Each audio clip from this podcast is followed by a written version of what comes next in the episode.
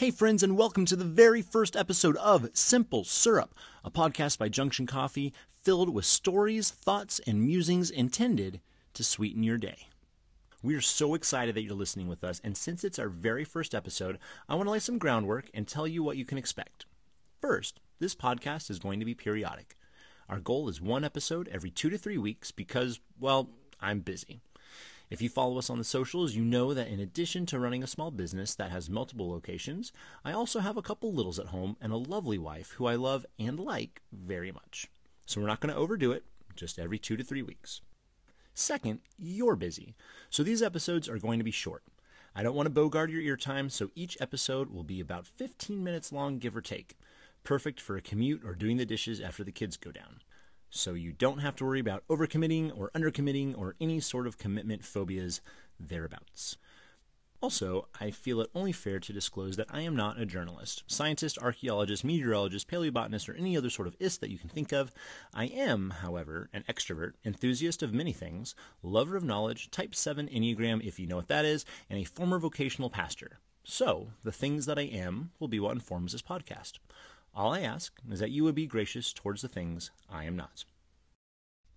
Finally, if you like what you hear, share it with everybody you think would enjoy it, and be sure to subscribe so you don't miss our next episode. So let's get started, where all things start sperm whales. I first got turned on to these incredible dudes via another podcast you may have heard called Radiolab. They did a mini-series called G on how we measure intelligence that included a live show where guest hosts competed by presenting which animal they thought was the smartest. It's a super fascinating and really fun episode, and I'd encourage you to give it a listen if you have a chance. But that piqued curiosity led to a really weird internet rabbit hole, and eventually me guest speaking on the subject at Odyssey Leadership Academy, and basically all around just advocating for these magnificent creatures.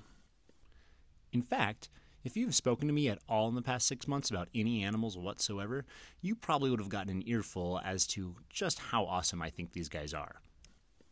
So, what, you may be asking, is the big deal with sperm whales? Well, other than the fact that they're the largest creatures with teeth currently living on the planet, and dive over half a mile underwater, hold their breath for up to 90 minutes, and fight giant squid, these guys are auditory marvels.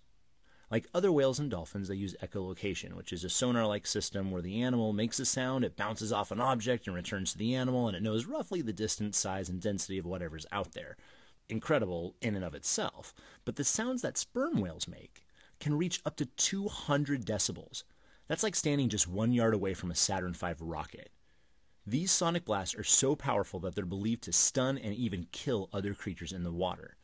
In fact, evidence suggests that sperm whales do battle and might even possibly hunt the nefarious giant squid, and that this blast is one of the weapons in their arsenal against it. Their echolocation is so powerful, in fact, that studies suggest they can clearly identify a single regular sized squid up to one mile away, and large schools of fish even further than that. And if that wasn't enough, these guys can direct their sound either in a large sweeping motion or a very narrow sonic beam, or anything in between. Now, imagine the totality of this sonic power, its distance, its breadth, its force, its accuracy, is also used to communicate emotion. And here is the pinnacle of my enthusiasm for these guys. In their brains are neurons called spindle cells. Now, for a long time, it was thought that only humans, primates, and elephants had them. But as it turns out, most all whales and dolphins possess these same neurons. There's a few exceptions, of course, but why is this important? Because spindle cells are the center of emotional connectivity between creatures. They are responsible for the rapid and complex interpretation of social cues and emotional communication. They are the empathy cell. And sperm whales have the most.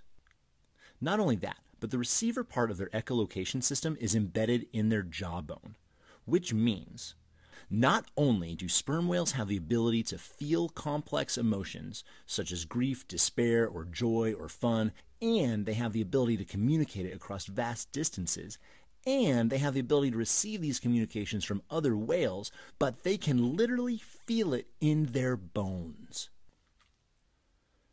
And what's more, some scientists suspect that since their sounds can be directed across large spaces, that these communications can be interpreted as a group. This is through a process called passive listening. It's where one whale sends out a communication and the whole group receives it. It's almost like a group chat on steroids, but for emotions. This emotional sixth sense, if you will, that sperm whales have, is thought to explain why a pod of sperm whales was seen taking care of a deformed dolphin, or why mothers would adopt the young of another species, or why large pods have been known to beach themselves as a group because they feel what each other feel, and they feel it as a collective whole. When one is in distress, they all feel it.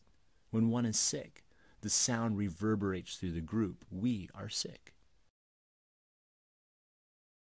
So let's do a thought experiment for a second. Imagine that you're at the grocery store. You just got all of your groceries, you're getting ready to check out, you're looking forward to going home, when all of a sudden, every thought that you have is completely interrupted by an overwhelming sense of grief that shakes your core. And it isn't this wandering, ambiguous feeling. You know exactly where it came from. And you rush to the farthest corner of the store because you can pinpoint its source. And you stand beside and put your arm around a stranger who just got word that their favorite uncle, who basically raised them, died. And you stand there and you cry with them because you know exactly how they're feeling. And then others surround the two of you and begin to cry with you as well. And before you know it, the entire store is standing in a huddle in the corner, weeping for the loss of this stranger's loved one. Not because they feel sorry for them, but because they share the same emotion and they understand that pain. And maybe this is why I like sperm whales so much. Because in them I see a reflection of humanity, or at least the potential for what humanity could become. Because in a small way, we already do this. When a loved one grieves, we grieve. When a friend celebrates, we celebrate. We have collective communal emotions and we have deep empathy. It just doesn't seem to carry very far or show its face very publicly. And maybe it's because we're too wrapped up in our own lives, or because our parents screwed us up, or maybe we just don't have enough spindle cells, but that potential is there.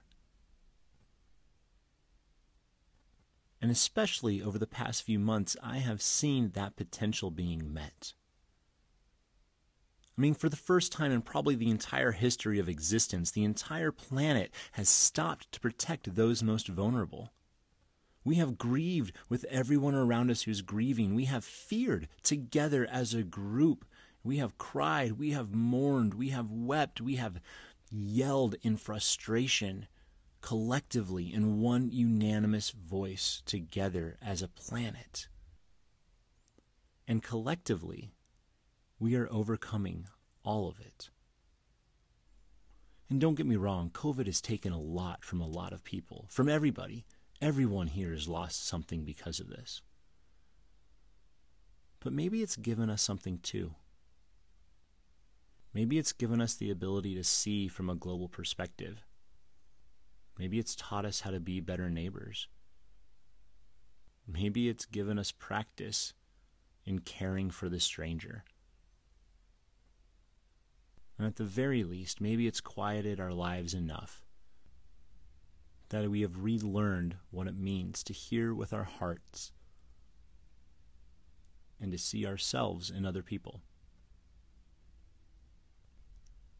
And as we begin to reacclimate to society as quote unquote normal, I hope we don't lose that. Sure, there are a lot of jerks in the world. And yeah, people have acted like jerks during this time too. But maybe even the jerks we can see through this lens of hurt and fear. And maybe we'll even understand our enemies better. And maybe through this whole thing, we might begin to resemble sperm whales and in doing so, become better humans. So, friends, may your spindle cells be fully engaged and your days ever more sweet. Thanks for listening.